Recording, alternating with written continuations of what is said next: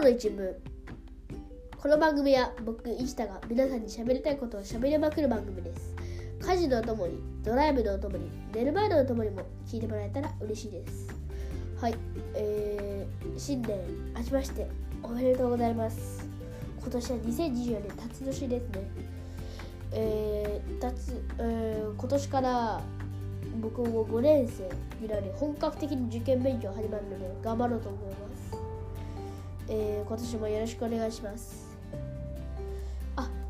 この挨拶部分で若干早口なのは結構中盤まで行ったのに NG ワードを出してあの切っちゃったのでことがあったのでちょっと若干早口になってますがご了承ください。まあ前のやつはカミカミだったんでまあ NG になってよかったかなとは本当はすっごい悔しいです。えー、っとえー、今日1月14日ですがもういろいろ溜まってた年末年始のことと冬休み後半戦のこと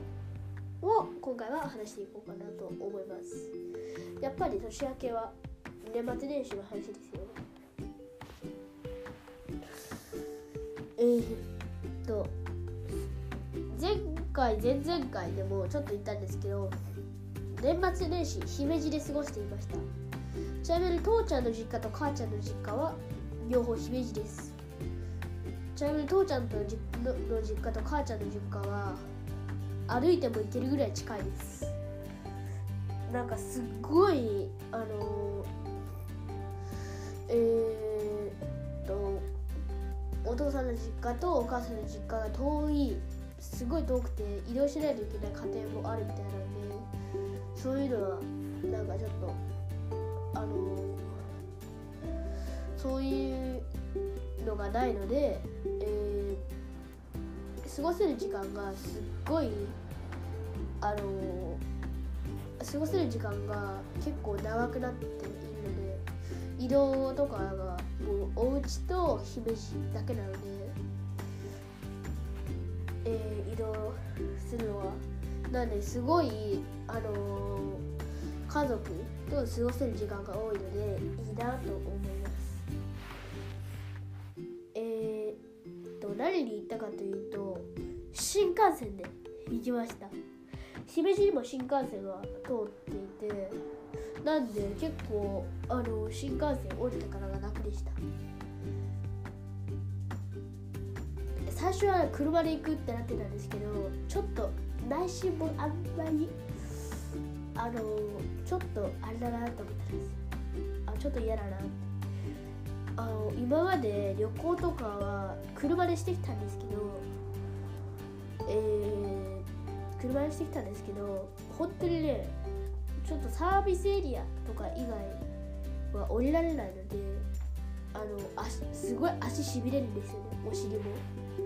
なんであのあんまり車での移動は好きじゃないんですけどあのまあ DVD プレイヤーがあったのでまあ普通に基本的には楽しかったです。しかし今回はなんと DVD プレイヤーなしですね。だってあのパリを去るときにパリを去るときに、えー、売ってしまったんですよ。なんでういや売れないかあれ。古かったもの。多分捨てたんかな。まあとにかく手放してしまったんですよなんであの唯一の楽しみかみたいななってたんですけど結局、えーと、車の方が新幹線で行くよりお金がかかるって分かったんでまあ日本帰ってきてそもそも車がないんで借りるお金とか高速道路のお金とかでしょうね。おそらく、えー、新幹線で行くことになりました。新幹線で行くのに一番嬉しいのは駅弁食べれることなんですよ、えー、駅弁あの食べれるぞってなってあの駅弁なんてもう本当に何年ぶりか分かんないんですけどあんまり覚えてないんですよね。まあ覚えていたとしても子供用のなんか新幹線型のみたいな。あの普通に僕ももう小学生なんで通常の食べれる選べるっていうことでテンションぶち上がりですね。そして移動当日。えー、移動当日ととあ大宮駅から出発したんですけど東京駅までは普通に電車で行きました。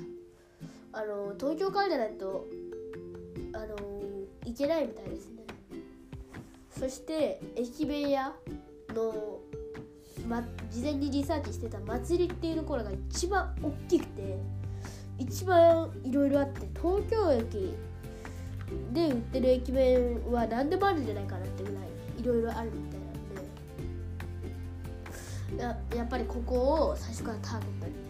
してました。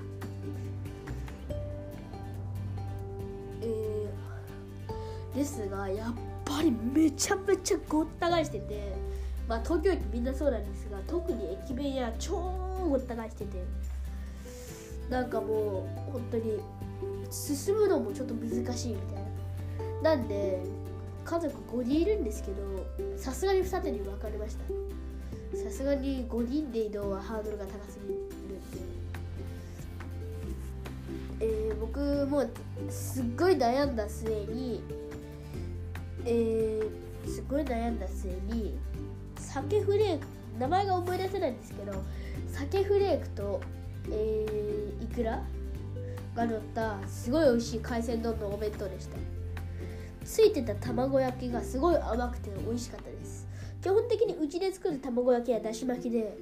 まあもちろんだし巻きの方が好きであの母ちゃんのたもだし巻き大好きなんですが甘い卵焼きが本当に友達のうちに行った時ぐらいにしか食べれないんですごい新鮮な気持ちで食べることができてすごい美味しかったです。ちなみに千鶴はチキン弁当カンタはなんだっけなステーキ弁当みたいなステーキだっ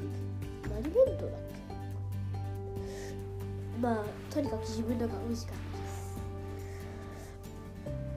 す。そしてえっ、ー、と次降りるよって言われたんですけどえ次大阪だよねってなって。大阪駅で乗り一回乗り換えるって言われて。いや。いや大阪経由するんかい。あのてっきり東京からもう普通に姫路まで行けるって思ってたんで。えーってなったんですけどまあ降りてえー、その新幹線降りて5分ぐらいですぐおあの大阪姫路大阪駅から初の姫路行きのあ姫路が終点なわけじゃないですけど姫路行きの新幹線がすぐあるって言われてえもう爆速で乗らないといけないじゃんってなって。すごい焦りながら焦りながら移動したんですけど案の定間に合いませんでした。もうそれはしょうがないですよね。あーってもう撃沈したんですけど駅員さんに聞いてみたら駅員さんに聞いてみたんですけど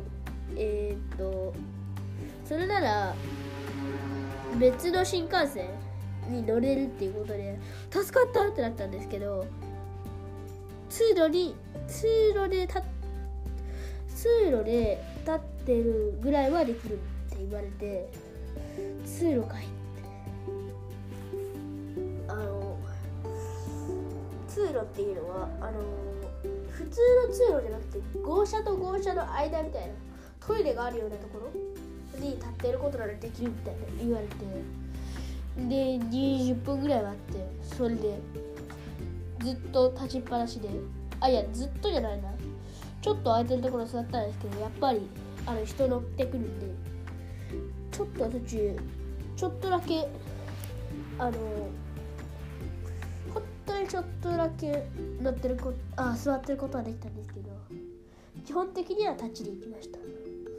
でも、えー、大阪から姫路なら数十分なんで意外と行けました。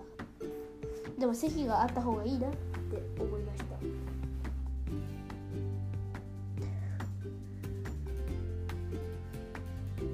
えー、そうそう姫路駅について一瞬思考凍結してました。えーとやばいなちょっと。よし。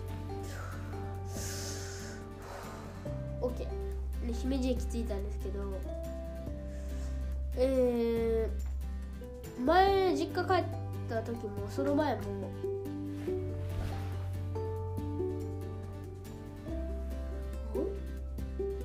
まあいいや。なんか窓が鳴ったんですけど風で窓が鳴ったんですけどちょっと怖いです。まあ暇なんで何も出ないと思うんですけど。なんか窓が鳴りました。まあさっきも鳴ってたか。えー、そして怖いな。そしてえー、といつもどいつも通り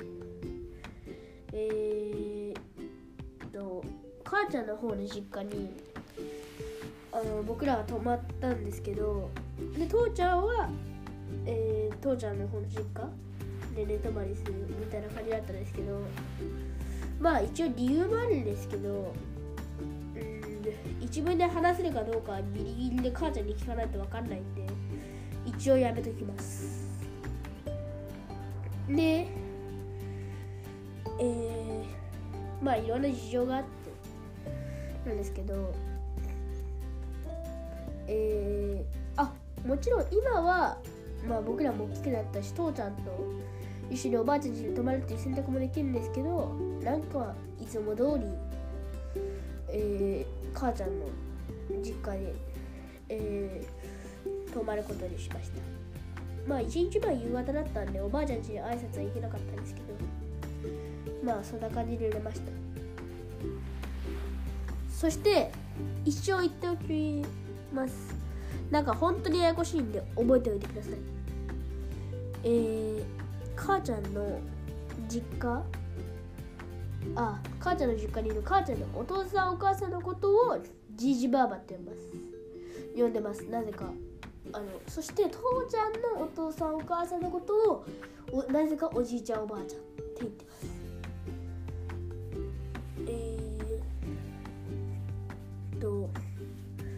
そしてえー、まあこれからはもうじじばあば。そしておばあちゃんって呼ぶようにするんであのー、すごいややこしいかもしれないんですけど一応ここで覚えておいてください。えー、とそしてえー、29日かな？30日かな？多分29日ですね。いやいとこたちが来て。えー、ラウンドワン行きました。ラウンドワンのボーリングのエリアなんですけどえー、すっごい広くて、まあ、ボーリング久しぶりなんですけどまあ大好きなんであのフランスではねまああるにはあるんですけどラウンドワンは実家帰った時にしかもうできない超特別なんですごい嬉しいです。であの前は滑り台使ってたんですけどもう今は普通に球転がしてピン倒すようになりました。ん？あれ？いや滑り台使ってたか。滑り台じゃなくてなんか父ちゃんとか母ちゃんに協力してもらって投げてたんですがもう今はもう成長してたんで。あ一応端っこに柵はあのなんかすごいんですよ。なんか端っこに転がっていってああみたいなのがまあ普通はなるんですけどあのそれをあのそあのそれをガードする、まあ、初心者用の柵が立てたりあの倒したりできるんですよ。なんか大人チームはあの普通に立てずにやってたんですけど僕らはずっと立ててやってました、まあ、その方が簡単なんでね。別に見え張って柵を畳む必要はまだないです。ボーリング行くとして。だってその方が楽しいですからね。スペアなかなか出なかったんですけどえ2ゲーム目の途中ぐらいで初スペア出てすごい嬉しかったです。で1回だけストライク打ててめちゃめちゃ気持ちよかったです。えー、っとあそうそう。全体的にスペア多めで楽しかったですね。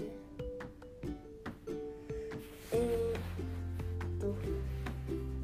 そしてあのー、バーバからちょっとお小遣いもらったんであのゲームセンターのエリアで使っていいよって言われたんですごいすごい迷ったんですけどえー、っとそしてちょっとあるものを見つけました。なんかトーマスのキーホルダーみたいな。ああのー、クッションちっちゃいクッションクッションじゃないんだよ。なんかふわっとしたタイプのキーホルダーで。あのー、ふわっとなんて言えばいいのかな。ああいうああいうのってなんて言うんだよなんかあのちっちゃいふわっとしたあの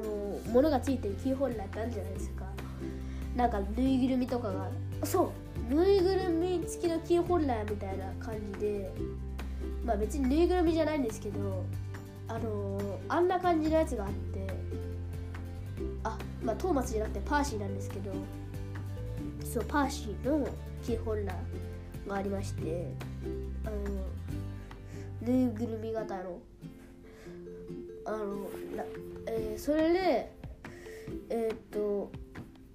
何回か遊んだんですけどえー、1回目はちょっとルール性理解できずにあーってなって全然的外れになっちゃって一応そのか特殊な形にしてたんですけど一応あの YouTube とかいつも見てるんで大体どうするのか分か分かりました。えー、なんか上と上の高さの位置と横の位置を決めてそしたらあのニューって出てくる。あの説明が難しいですね。えー、とにかく上高さと横の位置を決めているとアームが伸びてあのー、キ全部キーホルダーっぽいやつだったんですけどあの、取ってくれるみたいな。そのキーホルダーを取ってくれるみたいなアームが伸びてぴったりはまればキーホルダーを取ってくれるよみたいなそういう形のすいません語彙力がなくて。とにかく高さと横の位置を決めればアームが伸びてキーホルダーがもらえるというやつです。一見簡単そうですがすごい難しいんですよ。でちょっと話しちゃってああどうなってんだってなって。なんと1回で1回でピーってやって話したらもうおしまいでえー、なんかちょちょちょってやるのができないんですよ。まあ確かにそれやっちゃったらもう簡単すぎますもんね。えー、それで2回目もミスって3回目でやっと掴んだんですけどちょっと下すぎちゃって。うんあいや3回目でやっとできたんですけどすっごいギリギリのところでもうちょっと横行ってればパーシー取れたんですけどね。ちなみにその横にはジェームスもあったんですけどジェームスも大好きなんですけどやっぱりパーシー選びました。ストック見たらゴードンもいました。やっぱパーシーだ。そんなわけでえお昼ご飯はどこ行くのかと思ったらマックって本当にマクドナルドはあの本当に日本のマクドナルドはすごい美味しくもちろんフランスのも美味しいんですけど日本のメニューの方がもう本当になんかサムライマックとかえー、まあフランスでも日本でも共通のやつあるんですけど多分日本の方が種類多いですね。そしてアイデアがすごいですね。あの、前照り焼きバーガーを鉄泊行った日に食べたんですけどめちゃめちゃ感動して日本のバッグっていいなってなったところでした。で何頼もうかなって迷ったんですけどあの、すっごいすっごい迷ってた結果あの、さあグラコロ食べることになりました。グラコロは今冬限定で、えー、30周年、えー、2023年30周年を迎える人気メニューらしいですね。期間限定なんですけど、えー、結構ああのー、あうん？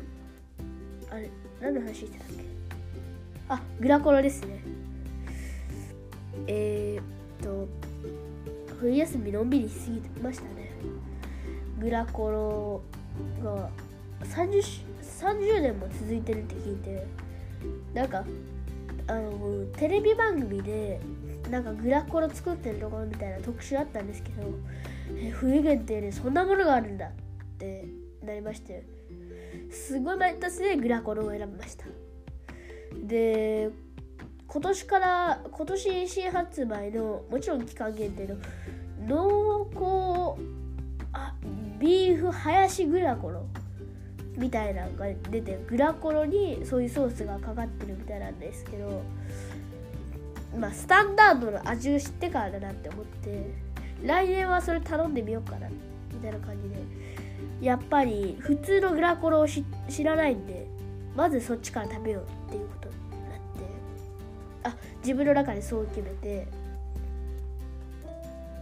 でみんなで食べました。すっごいすっごい美味しかったです。やっぱり冬はグラコロですね。ちょっと寒いな。いや本当にあったかいんですよ。えー、出来たてでね。いやマクドナルドっていいなってなりました。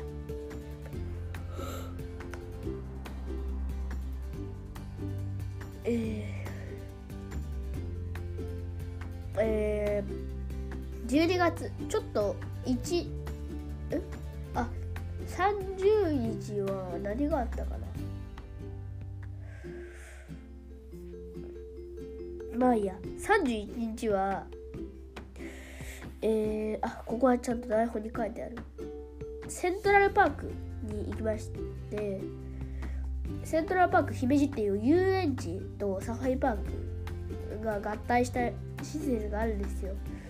すっごい母ちゃんと父ちゃんが押してたんであるあの行くことになったんですけどそこにああのそこになんと今は大阪に住んでるんですけどあ大阪はギリセーフかな。大阪政府だね。えー、っと前のフランスの日本人学校とであの同じクラスだった。同じクラスにすっごい仲良しだった友達が来るってなってすっごい大興奮。すっごい大興奮。あのそれが決まっ初めて決まった時は超大興奮で。もう遊園地に誰が誰が来るなんて。すごいびっくり。嬉しかったです。ちなみにえー、もちろん名前は言ってないはずなんですけどもあもちろん名前前回も名前は言ってないはずなんですけど、えー、確かエピソードなんだっけな。えー、まだギリギリ2年生の時かな。2年生の一番最後に、あの、日本帰るってことになってあの、日本あのに帰っちゃったんですけどその時のあのそのちょっと前のにあの前の家に呼んだんですよ。そして一緒にマインクラフトをしたよっていう話を確か投稿してたはずですね、えー、エピソードどんぐらいかは忘れましたが友達と水ー討伐っていう回です。ちょっと気になった方はぜひもう一回聞いてみてはいかがでしょうか。あのその時の友達なんですけどそっか一文始めた頃はあの子まだいたのか。えー、っとが来るっていうことになってまず最初はサファリエリアに行ったんですけどもちろん合流してから最初サファリエリアに行ってみたんですけどあの本当にえー、ライオンとかトラとかいてえー、となんか帰ってきたみたいですね。あ帰ってきた。えー、まあ今一文か。えー、本当に迫力満点でえー、やっぱり動物園とサファリパークって違うんだなってなりました。やっぱりサファリパークの方があのー、柵がないんで迫力ありますよね。えー、そういうライオンやトラチーターなどの肉食動物のエリアもあればキリンとかサイとかの草食動物のエリアもあってあのすっごいいっぱいすっごいいろんな種類の動物がいるんだなって。今回今今回見れなかった動物もたくさんいるって聞きました。来年は見れるといいなでもねあのー、僕の中でのベストはやっぱりライオンですかね。本当にライオンが一番迫力あったんですけど寝てるところはどっかどこか可愛いんですよね。あどこかじゃない。確実に可愛いんですよね。寝てれば可愛いし起きてればかっこいいし。えー、あんまり猛獣とか小さい頃からずっと興味なかったんですけどライオンってすごいなって言われました。動物っていいですよね。そしてとうとう遊園地エリアです。で事前に LINE してたんですけどやっぱりあなんか友達がちょっとジェットコースターとか絶叫系はあの苦手って言ってたんでなんかさいあのえちょっと詳しく話すとなんかディズニーランドに行った時になホーテッドマンションっていうのをホーテッドマンションってところをや僕もディズニー行ったことことないんで分かんないんですけどディズニーのホーテッドマンションであのすっごい目すっごいやばい目にあったみたいな話をしてました。えー、まあそういうのもあって絶叫系は今は苦手って言ってました。なんで最初はどっから行ったっけ？えー、っと最初はすごい簡単な多分3歳とか5 3歳とか45歳とかのの子でも安心して乗れるようなイモリーズっていう小さい小さいジェットコースター？いやジェットコースターじゃないな。乗り物に乗ったんですけどカタンカタンってちょっと加速したりするんですけどそれもあのそれに乗りました。まあうん。最初なんでちょっとずつ慣れていければいいかなって思ってたんであのそんな感じであのちょっとずつ慣れていこうかみたいなそんな感じでした。えー、とやばい今日なんか飛びすぎだな。ちゃんと台本書いてきたのにすごい飛んじゃってる。見るからにいろいろやばいジェットコースターとかがもうすごいあちこちに見えるんですよ。まあ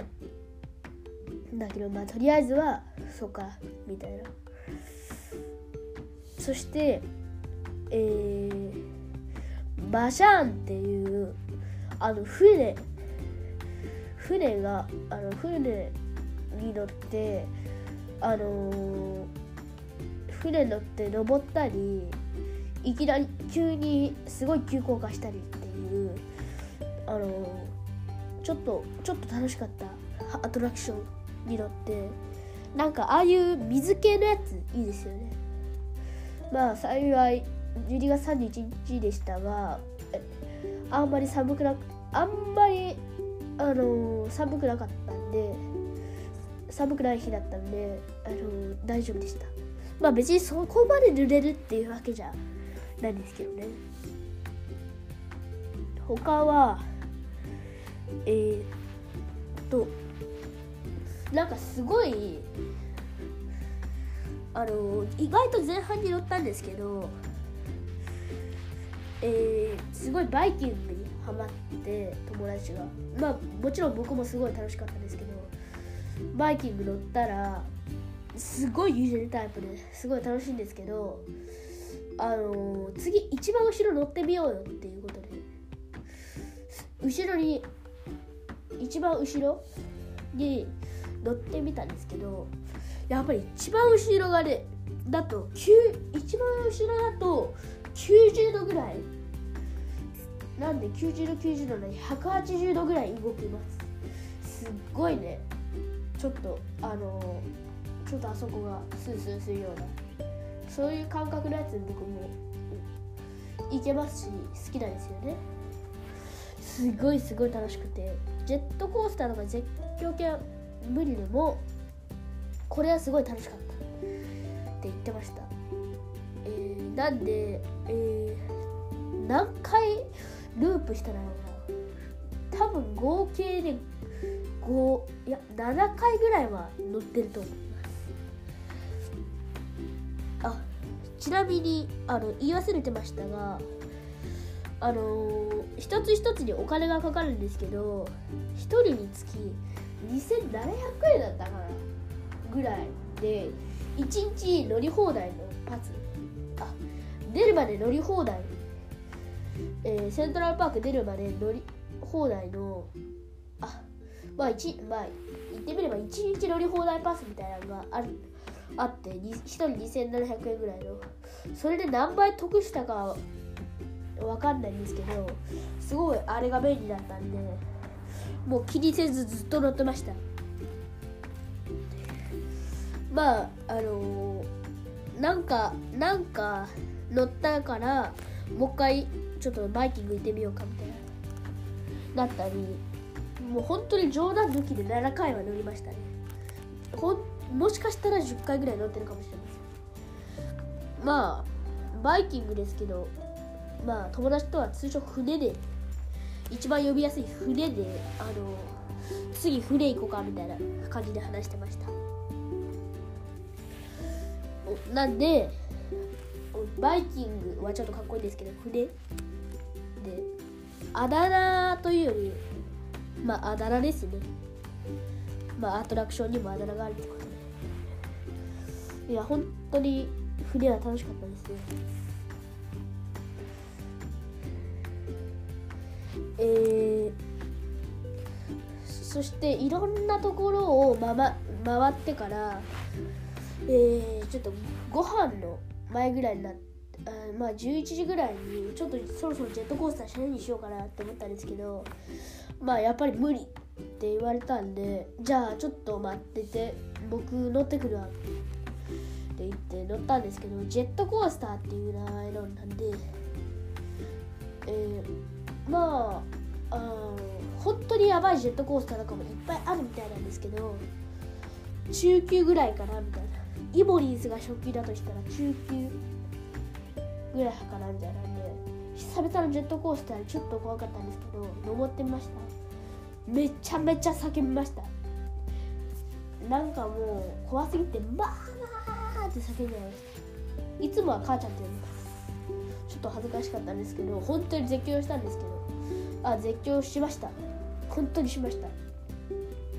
まあ途中ぐらいから楽しくなってきてそしたらそしたら止まっちゃいました。一周回って止まっちゃいました。ちょっと残念だったんですけどまあ午前中はすごい混んでたんでもうそれで終わりでした。でその後ハリケとうとうじゅもう本当にやばいところに来ました。ハリケーンっていうジェットコースターで1回転したりもう本当に動きがやばいんですよ。特にまあ行ってみて特にまあやばか一番やばかったのは、まあ、1回転ですけど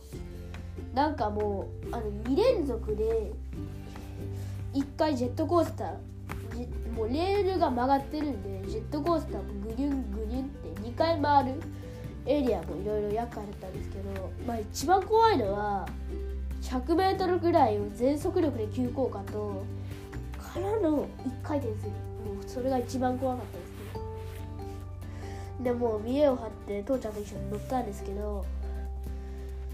もう後戻りはできないってなってもうやばいやばいやばい。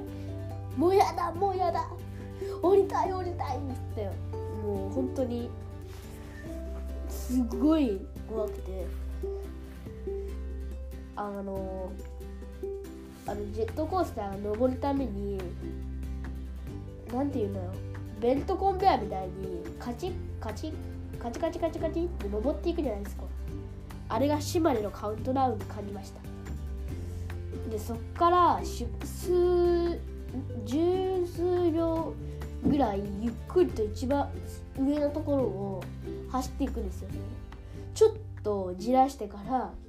バビュンってくるんでもうあの地獄の数十秒間が本当に怖いです。でなんとか生きて帰ったわけですがうぎゃーってもうすごい叫んでたんでもう何が何だか思い出せないです。ずっとね頭真っ白でしたもうひたすらのひたすらひたすらに叫んでました。ちなみにあのー、友達のお父さんがあのー、撮ってくれてたんですけどあのいきなり急降下してぐるんって回るところ。ですっごい降りてきてあのすっごい勢いで降りてくるところをスローで撮ってくれてたんですけどゆっくりゆっあゆそんなにゆっくりじゃないですよスローでも。シューンってきてで止めたらすごい顔してました。あのビデオってこうコマ送りみたいな機能でああるじゃないですか。あアップルだけかもしれませんけど。でそそれ見てみたらすっごい顔してました。いいリアこんないいリアクションなかなかないだろうなって思いました。で見え張って2回目なんで2回目乗ることにしたんですけどもう嫌だもう嫌だって1回目と同じような感じでなんで見え張ったんだろうなってなりました。だけどもう2回目はほとんど叫ばずにもうやだみたいな。あのもう悲鳴とかよりなんだろうなもう嘆きみたいな。もうやだで普通にもうあの別に対して叫ばず真顔で真顔じゃないですよね。なんかもう大して叫ばなかったんですけどもうもう怖いからやだみたいな。なおに対して怖がってないなんでまあ一応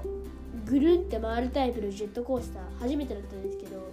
一応克服でいいのかな。多分3回目なら楽しめると思います。まあ2回でやめたんですけど。えー、そのハリケーンっていう化け物えー、化け物みたいな急のジェットコースターがあったんですけどでその後はご飯食べてえー、っと何を食べたっけな。あカツチャーハンを食べてえー、それで元気出して上のエリアしばらく遊んでから上のエリアに行ってたんですよそしたらいろいろ楽しいのがいっぱいあって例えばえー、っとなんていうやつだっけな。ななんていうやつだか忘れちゃったんですけどえー、っとなんか上のエリアですっごいハマってバイキングと同じぐらい友達がハマってたのが、えー、名前は分かんないんですけどなんか普通にあのー、丸いなんか席があのまあ何人かで乗れる部屋みたいなのになってるんですけどそれがすごいまん丸なんですよ。でしばらくしたら出発してぐるぐるぐるぐる回ってたんですああなんだ平和系か。ってやばい。ジェットコースター並みのシートベルトしてるからてっきりやばいかやつかと思ったよ。無駄に音立てないで。もうこっそりこっそり普通に。なんなら普通より音立ててんでしょ。もう一部に入るからやめてよ。あの野郎。ふ風神カンタがやってきました。じゃあラジオは誰なのか。It's me 風神と雷神でいつもバチバチしてて大変です。えー、そしてえー、それそしたらとうとう縦にも予想通り縦にもぐるぐる回り始めて回ったり一周回ったり逆回転したり途中で止まったりとかで、めあのすごいねあの楽しかったいいやつでした。ちなみにカンタ千鶴も一緒に最大4人1つに最大4人まで入れるんですけどでなんかあの一緒に、えー、乗ってみたらあのやっぱり4人だとより楽しかったですね。でその後ままたこれも何ていうのか忘れたんですけどあのああそうだそうだ。えー、とあれ？なんだっけ？ラビリンスだ。ラビリンスっていうジェットジェットコースターみたいなトロッコ型のジェットコースターみたいな乗ってみたんですけどあれあ見た感じあれあんまり急降下しなさそうだぞみたいなあの、で一旦見てみたらすごい楽しそうであんまりスピード出てなかったんで友達と一緒に乗ってみたんですよ。そしたらすごい楽しくて何回か乗りました。すごいハマって。えー、何回か乗りましたね。はいさっき言いましたね。えー、そしたらまあ見てても分かったんですけどぐにゅんって曲がるんですよ。すっごい曲がってあのー、まああ思ってたよりスピード出ましたね。登ってでもすごい楽しかったです。これならまあジェットコースターがすごい苦手な友達でも楽しめる感じ感じで、うん、ちょっと身長制限があるんですけどでも達してる方なら全然誰でも楽しめそうでしただ酔いやすい人はグニュンって曲がるんでちょっとうってなっちゃうかもしれませんね。えー、すごいね。ちょっと目もありましたけど本当に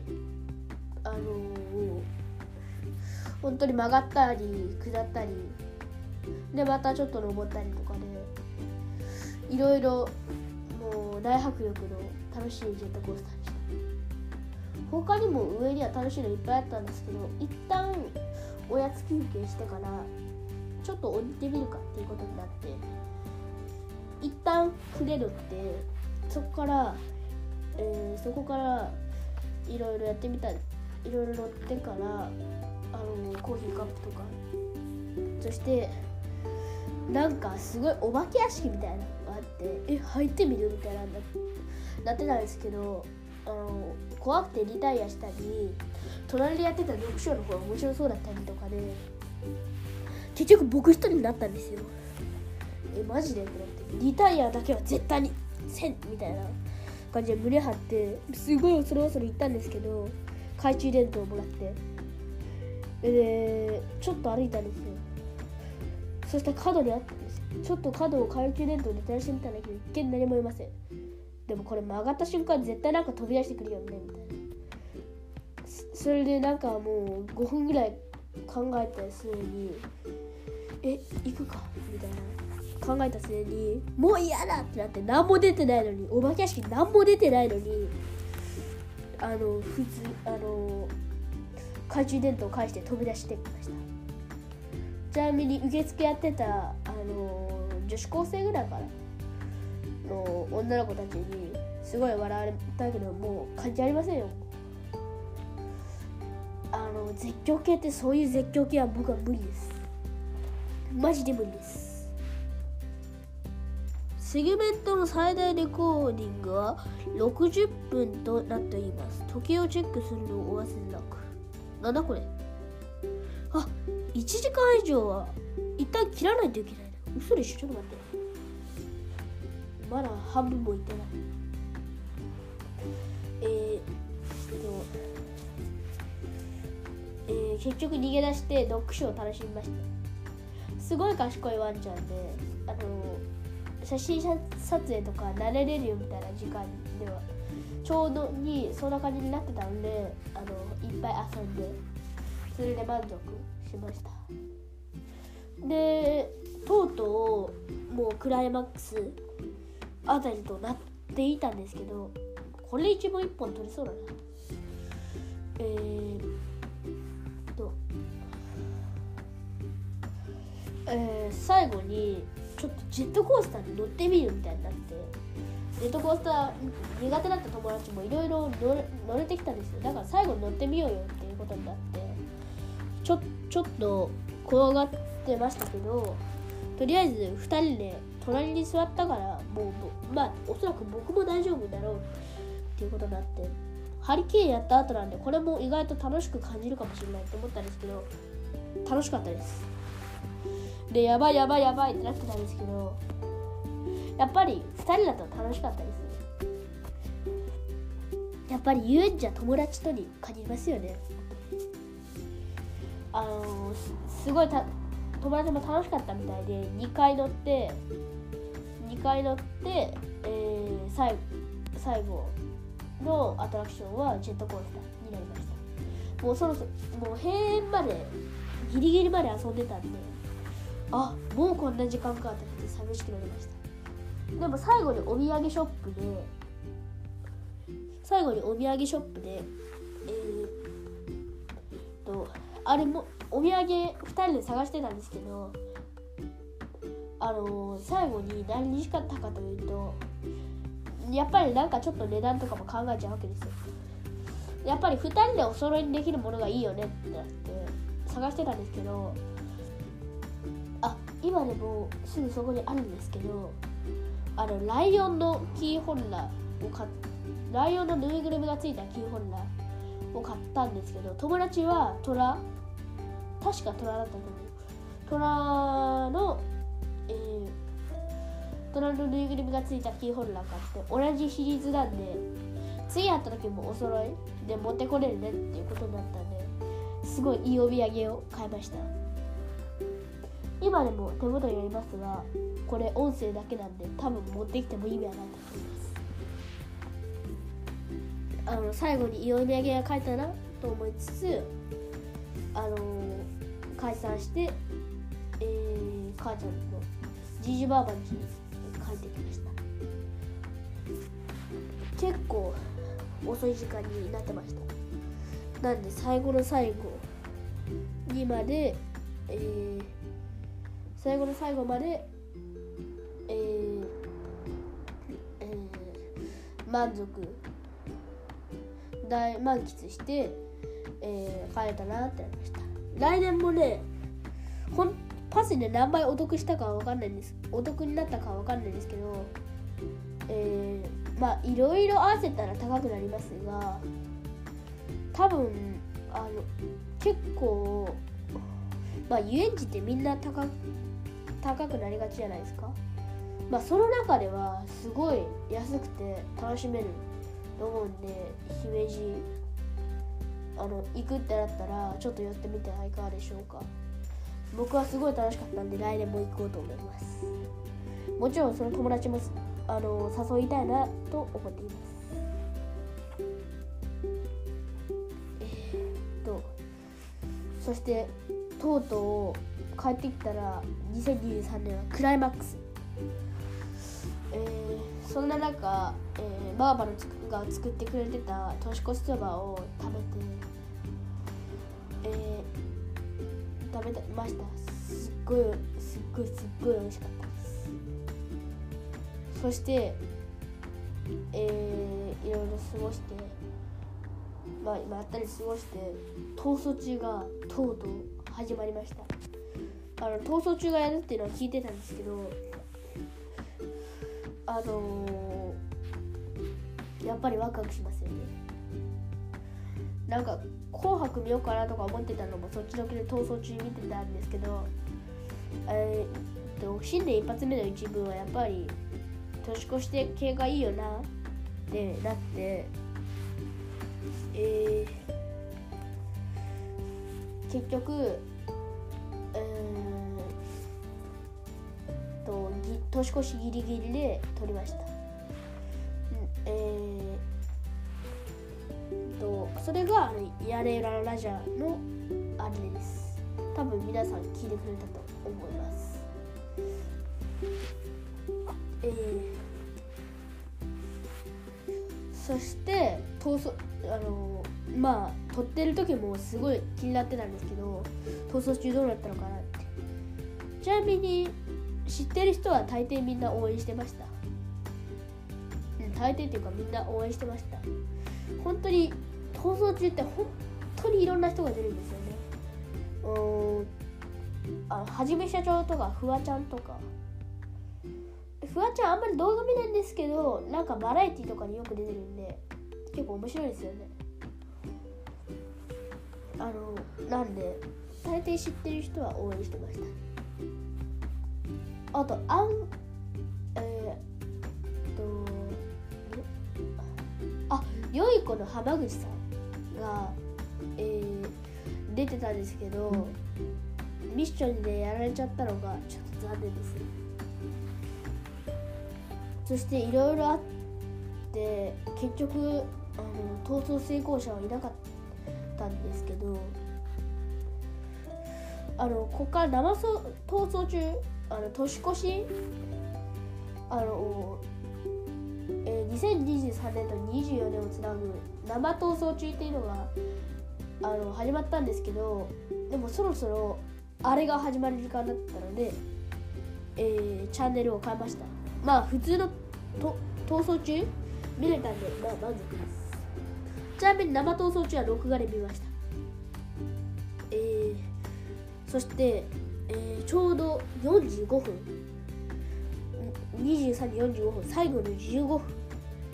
とななってたんですけど、そして変えたあれというのは、2355で、E テレでは、えー、毎年06552355年越しをご一緒にスペシャルというのをやるらしくまあ見るのは初めてなんですけど当然当然ながら。えー、それを見てたんですけど2023年に最後の尿意を催して、えー、トイレに飛び込んだんですけどあの、もう最後それが、えー、最後のトイレでした。2023年最後、えー、そしてあの、楽しん出たんですけどとうとう年越しが近づいてきて、えー、母ちゃんにカメラ構えてもらってて今年はカンタと一緒に年越しジャンプしようってことになったんですけど今年も成功して無事ビデオに収めること収めることもできました、えー、ちなみにこの数日後なんかこんな都市伝説を見て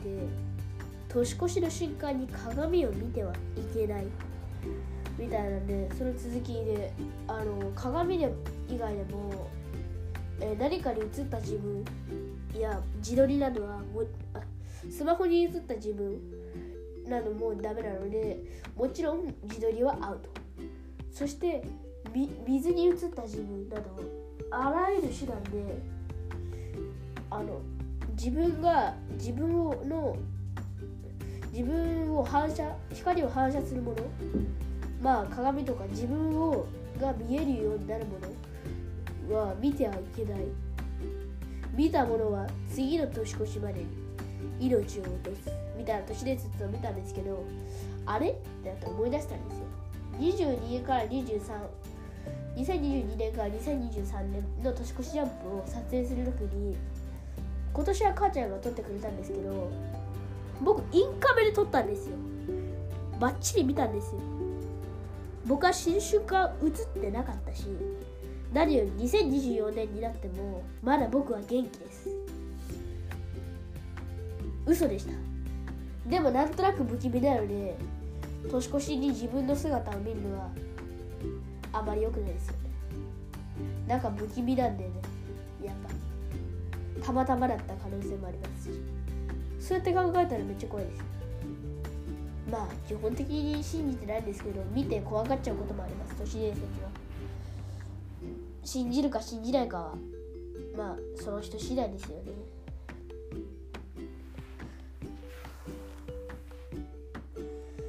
えー、そして無事に年越しジャンプに成功したんですけどまあいろんなコーナーがあって楽しいんですけど予告通り新年明けてすぐに2024年0655のエトソングを発表する発表があありまして毎年やってるんですけど、えー、2013年から始まったコーナー